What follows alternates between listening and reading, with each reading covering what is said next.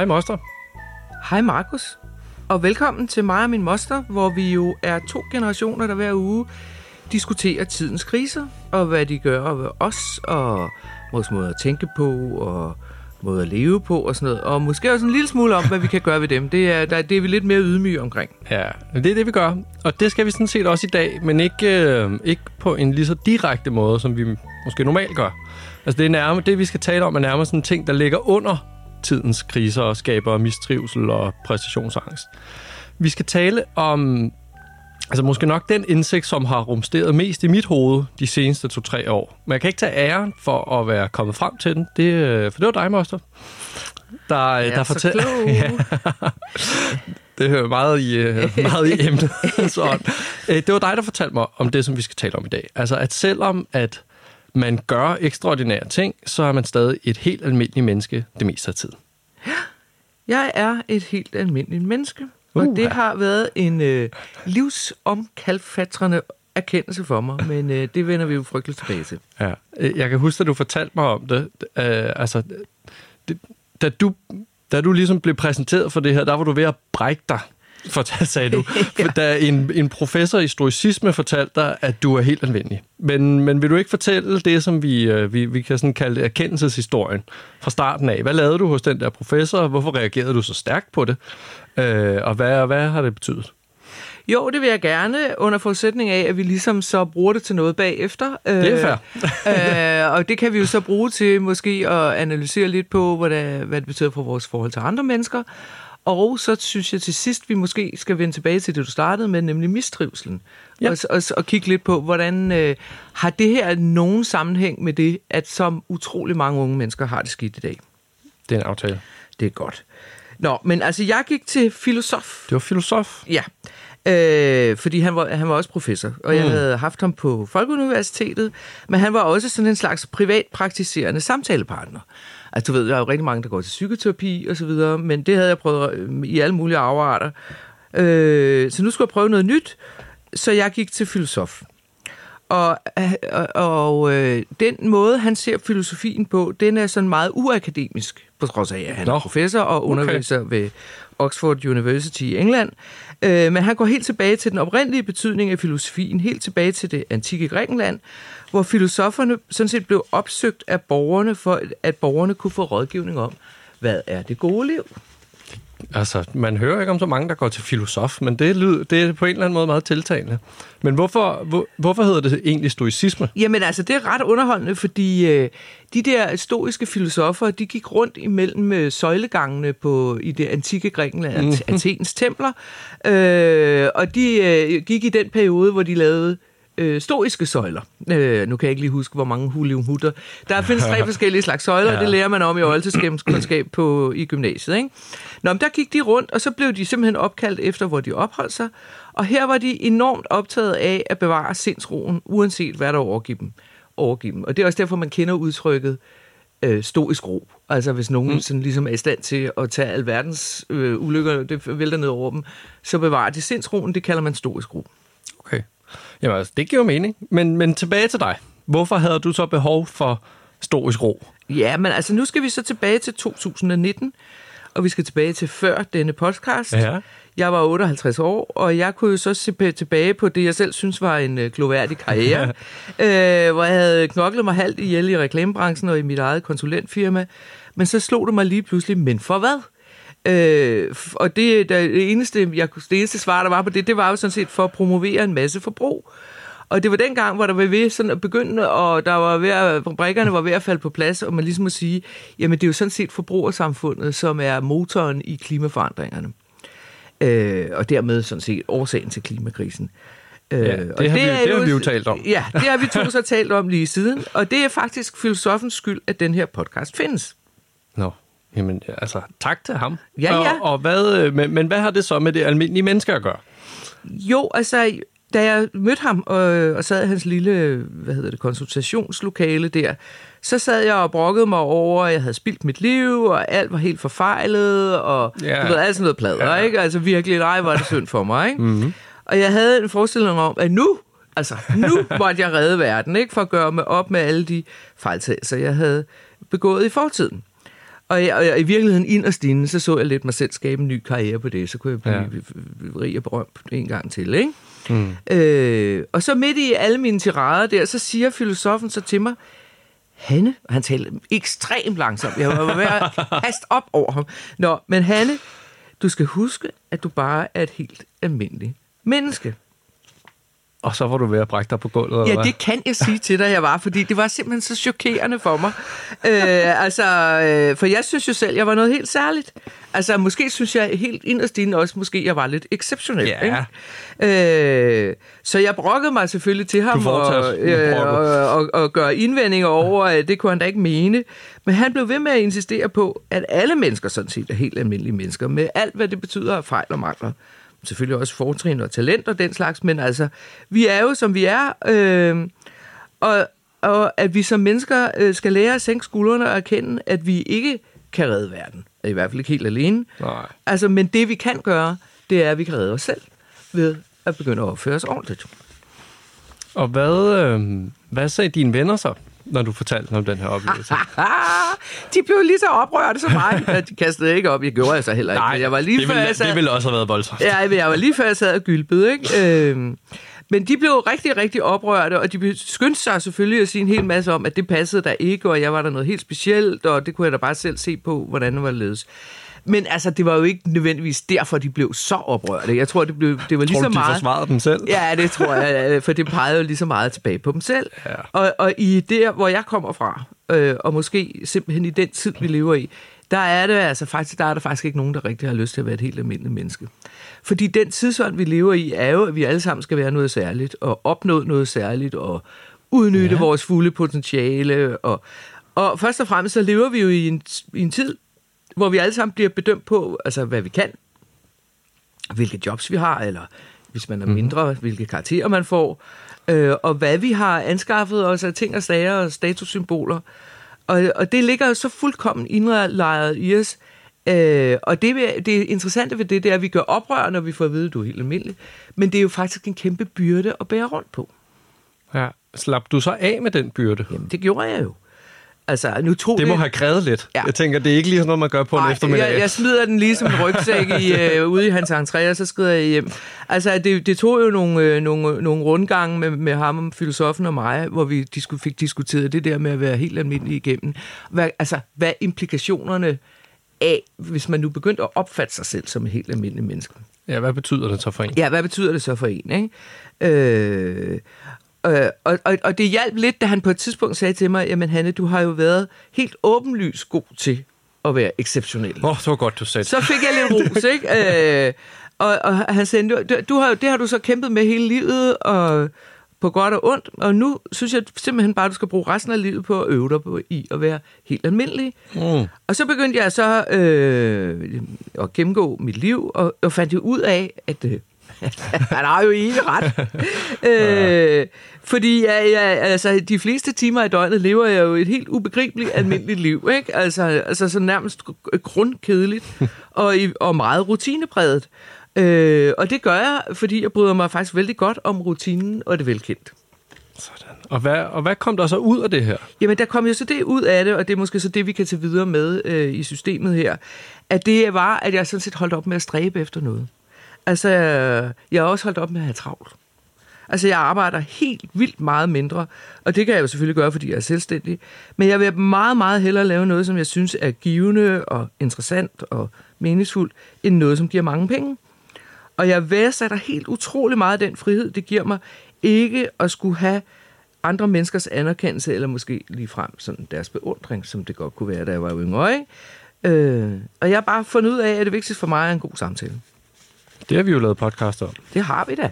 Fordi man skal jo lave podcast om det, som man bryder sig om. Ikke? Det er det. Men jeg øver mig virkelig i at være en god samtalepartner. Altså, jeg tænker enormt meget om det. Fordi hvis jeg, hvis jeg er det, så bliver det jo forhåbentlig en fed oplevelse for den, den eller dem, jeg taler med. Ja, det må øh, være præmissen for at det, være en god samtalepartner. Ja, altså be, begge parter skal ligesom ja. synes, det er en god idé. Og jeg kan faktisk, jeg har øvet mig i, at jeg kan faktisk tale om noget, der interesserer mig utrolig lidt. Okay, øh, hvis, det er en meget sjov øvelse. Ja, no, no, men altså, hvis det interesserer den anden. Ja. Hvis jeg så bare er nysgerrig nok og, mm. altså, og går ind på, på hans eller hendes præmisser, så, så lige pludselig kan man finde ud af, at alt jo måske er lidt interessant. Når, altså, ja. øh, så, så, jeg, så jeg dyrker virkelig øh, samtalen, og, og det er jo også det, vi gør her i den her podcast. Det, det er jo sige. Så en meget forberedt og struktureret samtale, hvor vi har... hvor vi har stikord og kildehenvisninger og alt muligt, vi kører med. Men, men, og vi ved jo ikke, hvad der sker. Altså, fordi jeg synes, at det, det som også er blevet... Altså, hvor det, som Brinkmann altid snakker om, det der med, om tingene skal være instrumentelle. Altså, ja. At der skal komme noget ud af det. Jeg gør kun det her, for at der skal komme noget ud af det. Så, så, så synes jeg faktisk, de fedeste samtaler er dem, hvor man ikke sådan... Der kommer faktisk ikke noget ud Nej, af det. Det er samtalen i sig selv. Det er samtalen i sig selv. Ikke? Og det er jo også med den her podcast. Vi aner jo ikke, hvad der kommer ud af den. Nej. Øh, vi, gør, vi taler om det, der interesserer os, og det, der optager os. Og så sender vi det ud i verden. Og så kan vi bare krydse fingre for, at der er nogen, der gider lytte til det. Det er der jo heldigvis. Det er der jo. Øh, og måske bliver de inspireret. Og, og, måske ikke. Ja, ja, måske bliver de det ikke. Så, og jeg elsker det. Ja, også mig. Og jeg er, jeg er så enormt glad for, at ham, øh, professorfilosofen, altså jo nærmest skræmte livet af det for tre år siden, for så har jeg jo ligesom kunne tage den her erkendelse til mig, om at være et almindeligt menneske øh, tidligt i livet. Altså jeg har det sådan lidt, at hvis livet var et spil, altså så har du været sådan en form for en snydekode for mig de sidste par år, altså fordi jeg kan mærke, at i forhold til det her, jeg har det samme. Man kan kalde det storhedsvandvid, eller hvad ja, det er. Lad os bare kalde det, lad os bare kalde det. Så, som, som du beskriver, og, øh, men ligesom dine venner, så øh, deres første reaktion på det der vil jo være, ej, men det, man skal jo også være noget exceptionelt. Men det der med, den erkendelse der gør, at det, det styrer mit liv mindre, og jeg er blevet bedre til ikke at lade det, lade det være en ting, som, som skal føre til, at jeg arbejder mig halv ihjel. Så tak for det. Ja, men jeg vil gerne være din snydekode, ikke at jeg overhovedet aner, hvad det er, for jeg har aldrig spillet sådan nogle spil. Men, men, øh, og jeg må, må jeg lige rose dig for, at øh, altså, hvis du faktisk evner at lære mine fejl, øh, så, så er det ret godt gået, fordi, og det har vi også talt om tidligere, altså generationer har utrolig svært ved at lære af hinanden. Ikke? Altså, vi, ja. godt, vi kan godt lære af de videnskabelige erkendt, altså, opdagelser, der bliver gjort og sådan noget, fordi de forandrer livet. Men altså, rent faktisk at lære af hinanden, det har vi rigtig svært ved. Nå, men øh, vi, nu, må, nu synes jeg, vi skal tage den videre øh, og tale om, hvad det her betyder for de øh, forhold, vi har til vores venner og familie og partner. Det lyder fornuftigt. Ikke og mindst, ja, fordi vi har lovet lytterne det. Det er det.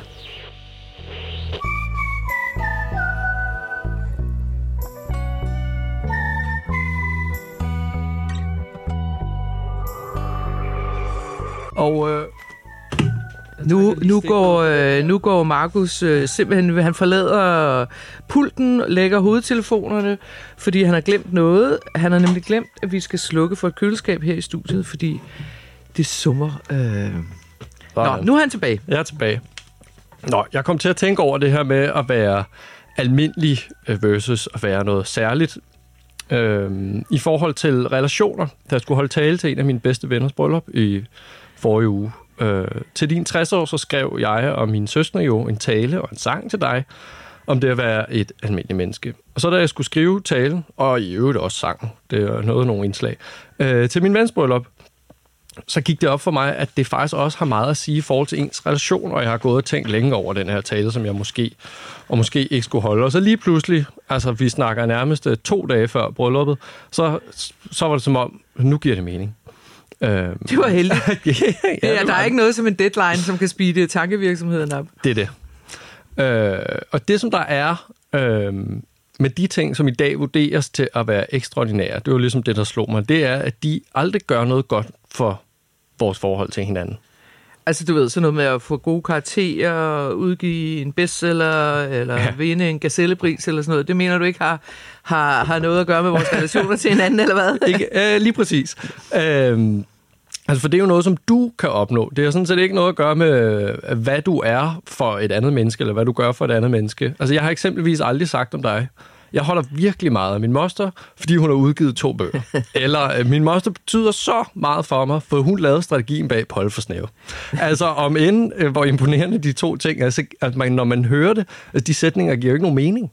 Ja, altså, og, og det er jo der, hvor man må, man må sende en hilsen til filosofen, ikke? Fordi ja, det må man. Alt, hvad jeg har stræbt efter i mit liv, er så fuldstændig ligegyldigt for dig og mig. Præcis. Og vores relation. Og, og det er jo i alt fra venskaber til familierelationer som vores, eller som kæresteforhold, eller ægteskaber, som var det, den her tale handlede om. Altså, så er det alt det, som kan kaldes almindeligt, som faktisk er værd at elske øh, hos hinanden. Det er, når man, altså, om man griner de samme ting, eller spørger ind til hinandens tanker, eller drømmer, eller bekymrer sig om de samme ting, eller holder, hvad man lover, eller mere lavpraktisk laver mad sammen, går en tur sammen, eller bare laver ingenting sammen. Altså, det er i alle de her almindelige ting, at de stærke bånd knyttes over tid. Og der er jo ikke noget af det her, som der bliver givet en award for, eller bliver holdt en TED-talk om. Altså, nej, men nu bliver der holdt en podcast. Det er det.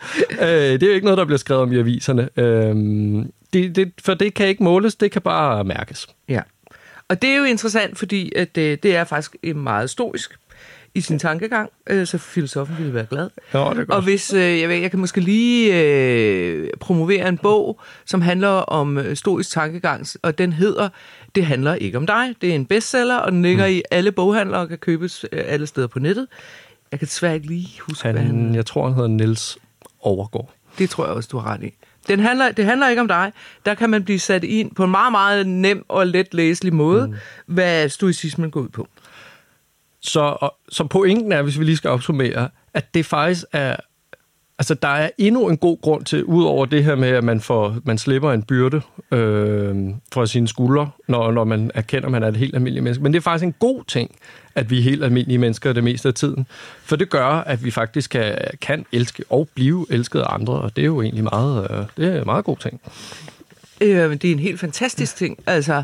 Og så kan man jo, altså, jeg har altid haft det sådan, øh, også da jeg stiftede bekendtskab med buddhismen første gang og sådan noget, mm. ikke? Hvor du ved, de sidder i lotusstilling og øh, mediterer dag, dagen lang og sådan noget. Jeg tænker, jamen altså, hvis alle gjorde det, hvem skulle så opfinde vaccinerne og ja. du ved, elbilen og øh, termostatens radiatoren og sådan noget, ikke? Men, men, øh, men, men sagen er i stoicismen, det er jo ikke fordi, du ikke skal lave noget. Det, det er fordi, du skal lave noget af hensyn til nogle andre, i stedet for at gøre det af hensyn til dig selv. Det er ja. sådan en anden dimension af stoicismen, og den kan faktisk bringe os over til det sidste, vi skal snakke om.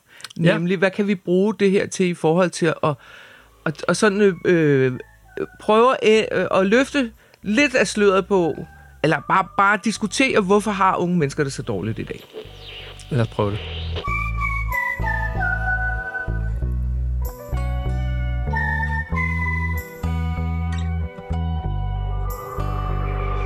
Vi kan godt afsløre, at vi har ikke den fulde løsning, men vi har øh, nogle tanker, som vi, som vi lige har stiftet bekendtskab med.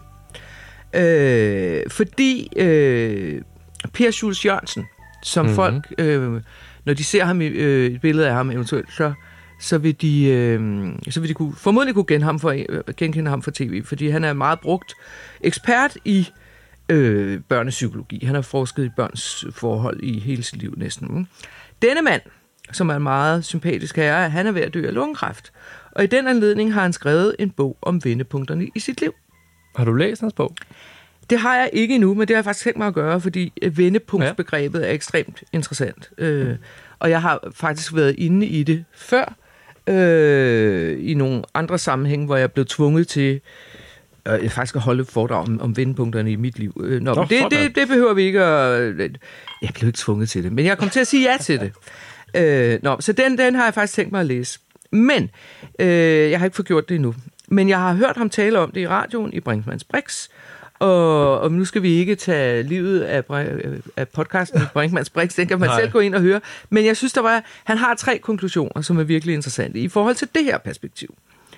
Øh, fordi det, og det han i virkeligheden siger, det er, at individualiseringen i hans øjne er gået amok.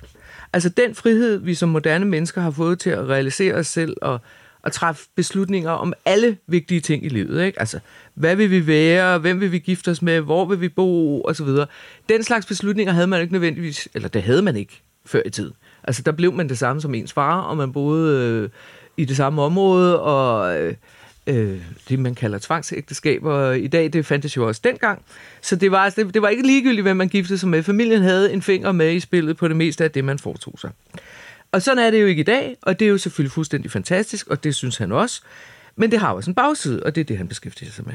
Ja, når man er fri til at vælge, så kan man jo, så kan man jo blive helt bange for at vælge forkert. Især når man, når man så er alene i, i, i individualiseringsånd, når man er alene om at skulle tage det her valg. Det kan godt være angstfremkaldende. Det kan det nemlig. Øh, og han siger så, at øh, i hans øjne er noget, han siger ikke det hele, men noget af den mistrivsel, vi ser blandt børn og unge mennesker, hvor altså Gud og hvert barn altså nærmest får en diagnose, ikke? Det udspringer af tre forhold. Okay. Øh, som igen handler om det her med at være et almindeligt menneske og indgå i et fællesskab. Så det, det handler fuldstændig sammen med det, som vi talte om før. For det første, så skal vi alle sammen erkende, at vi er sensitive, følsomme og sårbare. Og at det faktisk er helt almindeligt. Og at hvis vi bliver kede af det, eller, eller urolige, eller udadreagerende, som det hedder på moderne dansk, ja. Så kandiderer det ikke nødvendigvis til en diagnose. Tværtimod så, og, og, og man så skal have nogle piller, men tværtimod så, så, skal folk, så skal børn lære at kende deres sensitivitet, og de skal lære at takle den. Og det er her, hvor, vi, hvor han også er lidt stoisk i sin tankegang, ikke? Ja, altså, ja. Øh, noget med at prøve at finde sindsroen, selvom det hele det buller rundt omkring, ikke? Øh, og her, kan jeg, her har jeg faktisk en sjov historie, for jeg har også gået til kropsterapi. Altså folk må tro, jeg er kunstner. Du er jo men, men, du er sådan en form for ekspert i systemet. Ja, men jeg har gået til alt.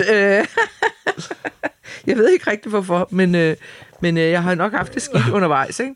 Nå, men jeg gik i kropsterapi øh, på et tidspunkt til noget body S D S, hvor min meget, meget dygtige øh, terapeut, det er sådan noget mas- en massageform, hvor de virkelig tager fat, så det går ondt, ikke?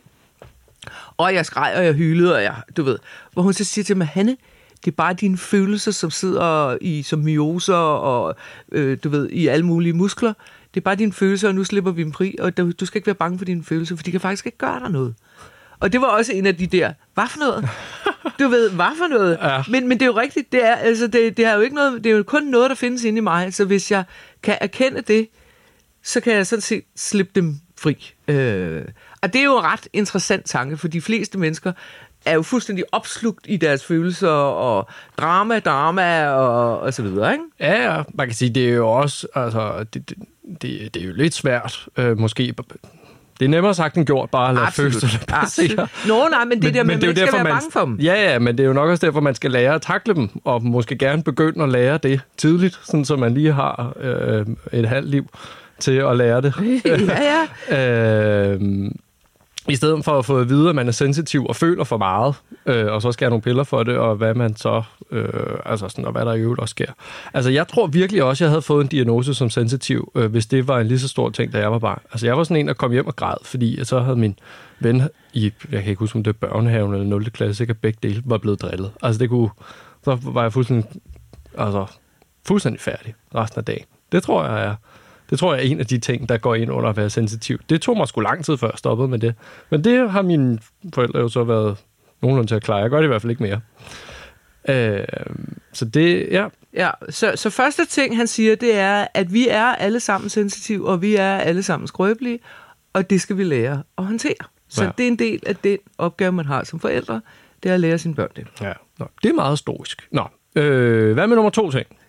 Jamen, nummer to ting, det er, at han siger, at vi alle sammen har brug for en hverdagsstruktur. Øh, børn har simpelthen brug for at have en rolle i deres familie, som ikke er, at de øh, bare sidder hen bag en iPad og kan råbe og skrige på, at nu vil de have en kinder mælkesnitte. øh, men at børn, altså han siger, at det er jo bare sådan, at børn, de løfter sig og udvikler sig ved det, de gør. Altså sådan helt konkret, meget ja. Kort. Lad være med at bære deres taske, hvis de kan bære den selv. Altså, lad være med at, at, altså, at gøre alt det, fordi de skal jo lære det. Øh, og det kan godt være, at de ikke lige gider at bære den taske, fordi et eller andet, men det skal de lære, fordi det er med til at give deres hverdagsliv struktur. Ja, den sætning slog mig også meget, da, da jeg hørte podcasten. Det tænker jeg også meget på i forhold til min egen søn. Nu er han så lille, han kan ikke bære nogen taske, øh, så det behøver vi ikke at bekymre os om lige nu. Men, da, men der er en anden ting, han siger, som er, at når man gør det, altså når de løft, børnene løfter sig ved, ved det, de gør, men når de gør noget, så føler de også, at de er en del af, af, af besætningen, og ikke bare af passagerer. Øh, men, men det er jo også igen, altså nemmere sagt end gjort. Jeg kan allerede mærke nu, at øh, altså, når min søn han bliver stedig i år, han ikke må holde tandbørsten, så har jeg lyst til at give efter og give ham den, ikke? Altså, det, det, er, det er hårdt arbejde, men det giver enormt god mening, at de, at de skal have en rolle i familien. Ja, altså... Øh, og, og det tredje punkt, han har, altså først så skal de lære, at de er sensitive, og at det dør de ikke af. Så skal de lære, at der er en hverdagsstruktur. Der har han også en hel masse betragtninger om, at man skal, man skal jo lære og lære, og, og den, der arbejder, lærer, og så videre. Men, men, de, men øh, øh, så, altså, så de skal have pligter, og de skal føle, at de bidrager til at holde familien sammen. Og hvorfor skal de det? Det er fordi, at børn har brug for at indgå i en fortælling om det fællesskab, de lever i. Altså, så det ikke bare er fire individuelle mennesker, eller tre eller to, som sidder i hver sit hjørne i en eller anden bolig, og har deres eget liv kørende med sport og spil og lektier og arbejde, ja, ja. Man ser og jo ikke engang det samme tv mere, fordi nu Præcis. Kan man se det på hver sin skærm. Ja, så, så, så børn har simpelthen brug for at have en fælles fortælling om, hvem man er og hvad man står for, hmm. og hvad man betyder for hinanden. Og her er det, han mener, at individualismen er gået amok, ikke? Fordi vi har en forestilling om, at vi hver især skal være noget helt specielt, som vi snakkede om til at starte med, og vi skal udnytte vores helt specielle potentiale. Øh, men det, vi i virkeligheden har brug for, det er at få en meget konkret rolle i forhold til den, at, at få familien til at hænge sammen. Øh, altså, vi må alle sammen bidrage til at lave mad, gøre rent, tømme opvaskemaskinen, slå græs, klippe hæk, øh, feje fortorvet, øh, passe lillesøster, øh, hvad, hvad det nu kan være. Så med andre ord, så stikker han curlingforældrene sådan en lussing. Sådan. Det synes jeg også var på tide. Eller på sin plads. Ja, fordi, og man kan sige, øh, ja, som du lige nævnte, altså alt det, øh, som, som gør, vi en del af et fællesskab, det er jo almindelige ting, og så er det, når man, når man øh, og det kan være, man pacer, eller man bare sådan, implicit øh, får ens børn til at jagte det ekstraordinære, så bliver det jo også en undskyldning for, så behøver de ikke at indgå i fællesskabet. Altså, man vil næsten sige, at der er jo ikke tid. Der er ikke tid til, at de kan gøre de her ting, fordi de skal lave lektier, eller spille fodbold, eller til klaver, eller de skal sikkert også en fire ting, alle sammen på samme dag, ikke? Øhm, så, så man er ekstraordinær alene, og så er man almindelig sammen. Ja, og så kunne jeg godt tænke mig at slutte af med nogle observationer fra min sommerferie, bare for at sige, at det ja, faktisk godt kan lade sig gøre. Og jeg var i Grækenland på en øh, ikke særlig stor ø, hvor jeg tror, der bor cirka seks tusind fem hundrede mennesker, når det ikke er sæson. Og på den her ø, der er det bare sådan, at der skal de jo dybt set tjene deres penge imellem øh, første maj og øh, første oktober. Øh, fordi det er der, hvor hvad skal man sige, vejret er godt, og strandgæsterne kommer, og så videre. Og på den her ø, der, der, der er alting åbent fra tidlig om morgenen til sent om aftenen. Men vigtigst af alt, så er børnene med. Altså, og de er med overalt. Når fiskerkutteren kommer ind ned i havnen, meget, meget hyggelig havn, så står ungerne dernede og venter på far, og så springer de ombord, og så begynder de at spule båden. Når man går ned i supermarkedet, så sidder øh, den lille pige ved kasseapparatet, og faren sidder bagved og lærer hende at betjene det. Når man er på stranden, øh, og der er soltængen, som skal samle sammen, når dagen er gået, så kommer familiens børn ned og hjælper med det. De hjælper med at tørre borde af, hvis de er helt små øh, på tavernerne. De hjælper med at servere, hvis de er lidt større. Og det er simpelthen så rørende at se. Og man vil sige, det er jo børnearbejde. Nej, det er det ikke. Det er familiearbejde. Og det er helt tydeligt, at de der børn, de tager sig selv og deres opgave ekstremt alvorligt. Skal de ikke i skole? Jamen, det skal de jo ikke om så i sommerferien. Nå, de er i sommerferien, det er jo, øh, det er, altså, jeg tror, de har en rigtig lang sommerferie dernede af det, samme grund. Ja, ja, ja. Øh, jo, jo, jo, der er masser af skoler, eller ikke masser, jeg tror, der er tre der er skoler no, på øen. Der er nok. Ikke? Ja, ja, det, det, selvfølgelig skal de i skole. Men, men altså, du går jo heller ikke i skole hele dagen, så det, nej, når nej, du kommer nej. hjem fra skole, så kan du godt gå ned og hjælpe din far med at samle solsengene sammen. Jamen, selvfølgelig. Øh, og og det, det bedste ved det hele, det er bare at se, de går og snakker med deres forældre. Man kan, man kan se det, Per Schultz Jørgensen snakker om. De løfter sig ved det, de gør. De har en rolle. Det må have været fantastisk at se. Det er så smukt. Det er så smukt. Så nu har vi snakket om, at det er rigtig, rigtig godt at være helt almindelig. Ja.